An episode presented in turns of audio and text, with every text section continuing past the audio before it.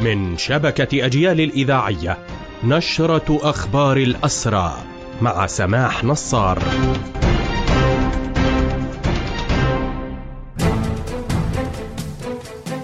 أهلا ومرحبا بكم إلى هذا اللقاء. حملة الاعتقالات اليومية التي يشنها الاحتلال استمرت حتى ساعات متأخرة من صباح اليوم وطالت العشرات. على الأقل سبعين مواطنا تم اعتقالهم خلال عمليات الاعتقال التي تشمل التنكيل وإطلاق الرصاص.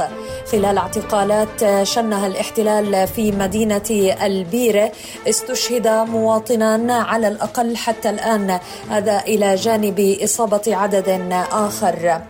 حملات الاعتقال اليومية منذ 7 أكتوبر حتى اليوم طالت 1900 مواطن وهي تشمل كافة المحافظات وتشكل أبرز السياسات الثابتة الممنهجة التي تستخدمها قوات الاحتلال بهدف تقويض أي حالة مواجهة متصاعدة. كما أنها من أبرز أدوات سياسة ما يعرف بالعقاب الجماعي التي تشكل كذلك أداة مركزية لدى الاحتلال في استهداف الشعب الفلسطيني.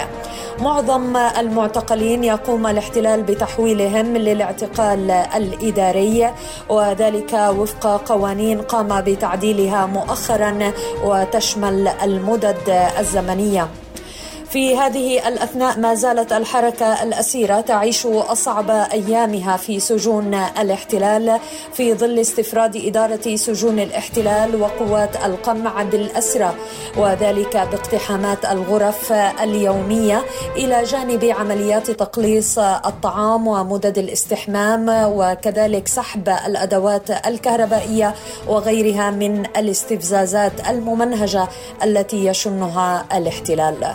بهذا مستمعينا تنتهي هذه النشرة الخاصة بأخبار الحركة الأسيرة قدمناها لحضراتكم من راديو أجيال.